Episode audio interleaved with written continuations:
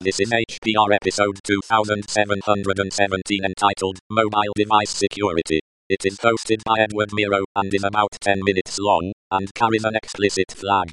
The summary is Cell Phone Cybersecurity 101. This episode of HPR is brought to you by archive.org. Support universal access to all knowledge by heading over to archive.org forward slash donate.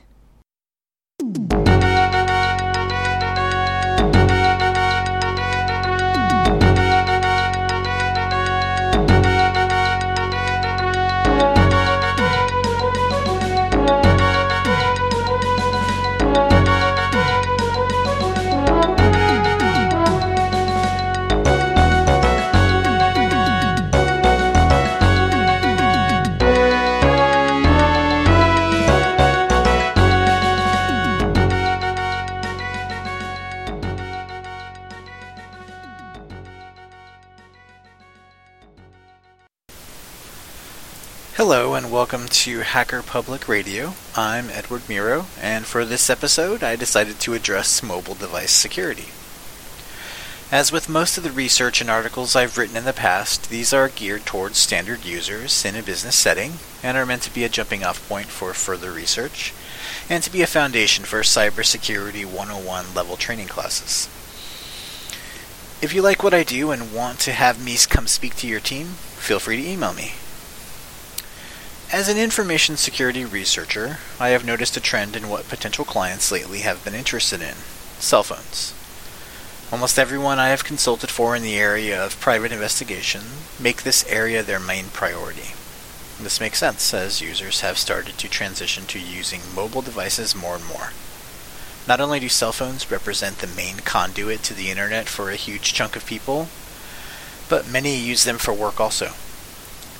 A lot of companies have smartly presented policies against this, but there are still many organizations that allow bring your own device style implementations.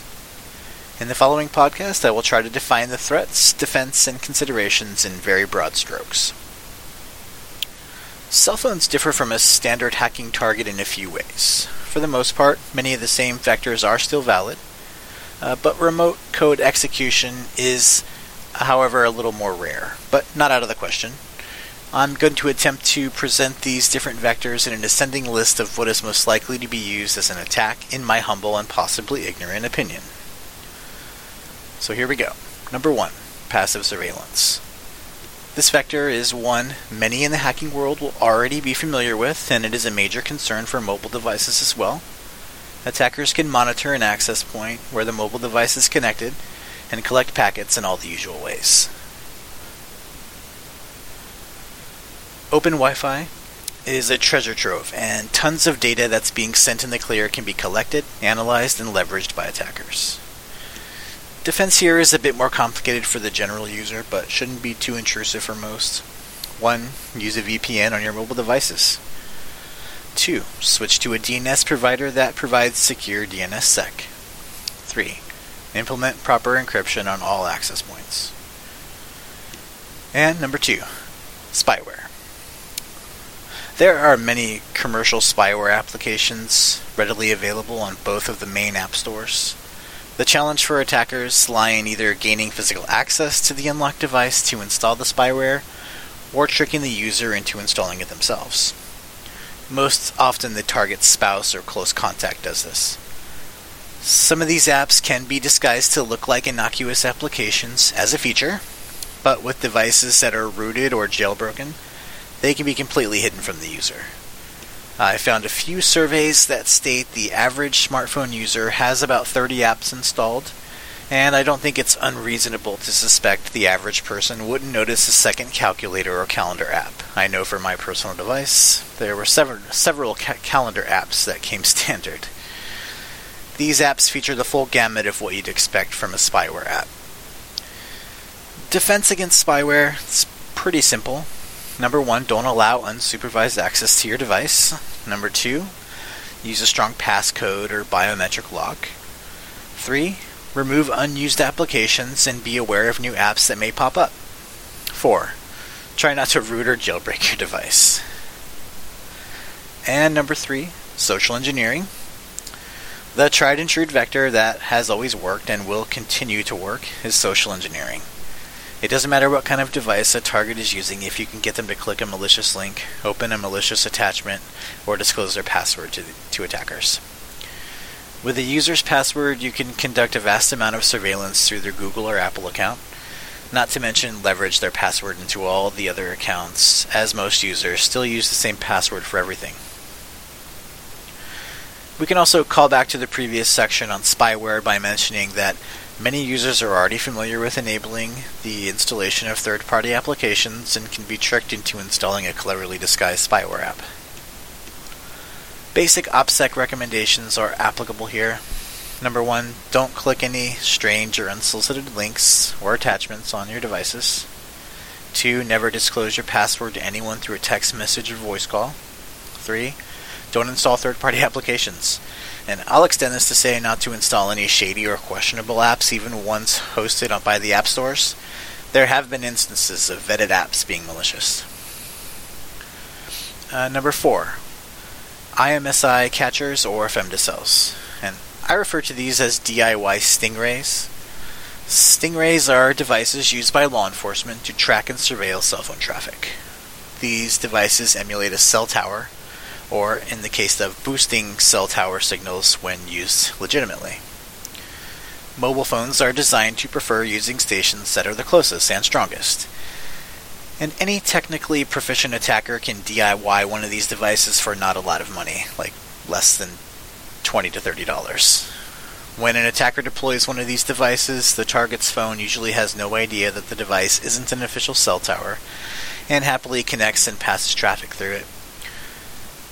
The rogue stations can then be configured to pass the traffic on to an authentic tower, and the user will generally have no idea, though I have heard some uh, develop uh, cell phone manufacturers and developers are starting to uh, notify users when they lose the encryption and are using a strange tower, but haven't been able to confirm this. These rogue towers can uh, not only collect identifying information about the mobile device that can be used to track or mark a target, but they can also monitor voice calls, data, and SMS, as well as perform man in the middle attacks. And they can often disable the native encryption of the target's phone as well. Defense against this vector is a bit more complicated. Uh, one, as before, use a VPN. Two, use Signal or other encrypted communication apps, though this may change with coming legislation. Three, avoid disclosing sensitive, informa- sensitive information during voice calls. Four, there is software that has been developed to detect and notify users when a rogue station has been detected, but this is not going to be super helpful for for your standard users. And there are there are also maps online of known cell towers, and it is possible to use software to identify your connected tower and compare it to known good towers. This is a little bit more complicated for, but you power users and your hackers should be able to figure that out. And lastly, exploits. Speaking very generally, this attack vector f- is for the most part less of a concern, depending on your particular threat level. But we all know that the chances of this happening in the wild is probably remote for most people. And the technical implications, uh, pardon me, the technical implementations of exploits such as Rowhammer, Stagefright, and BlueBorne, they're well outside the scope of this particular talk, but we would be incorrect to not mention them and what can be done to protect against them. And we should also pay special attention to more and more exploits being developed to attack mobile devices, as attackers have started putting a lot of attention in that area. Even though many of these vulnerabilities are being patched and have been patched, we all know that many users are still using old versions of Android and iOS, and many devices are simply outside the support period offered by the manufacturers and will never be updated past a certain point. Couple that with the general idea that mobile devices, or any device running a non Windows based operating system, are safer because less exploits exist for them is currently a very poor assumption. This is changing more and more every day. This will probably get worse as the cost of keeping up with new devices now being over $1,000, and many users simply won't be able to get devices that are constantly patchable. And what, what we can do 1. Keep your mobile devices updated with the most current OS updates and carrier settings. Also, keep your applications updated. I don't know how many times I've noticed friends or family with devices that are ready to be updated, but the notifications just simply go ignored. 2. If it's possible, replace devices when they are outside the support period. 3. Be paranoid, if it applies to you. Now, what this means is when you use any computer or device, always remember that zero day exploits can exist for years to, before they're before being disclosed. You could follow all the best OPSEC practices, and you could still be vulnerable to exploits that haven't been disclosed and or patched. And this might not matter if you're just a general user, but if you work for the government or do intelligence work, act as if.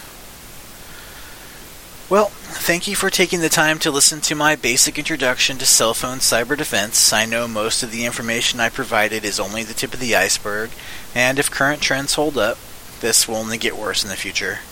If you want to add to or correct any mistakes I may have made, like I stated in the introduction, feel free to email me and let's have a conversation. I don't claim to know all there is to know and love feedback and any opportunities to learn more or collaborate with others in the field. Thanks again and have a great 2019.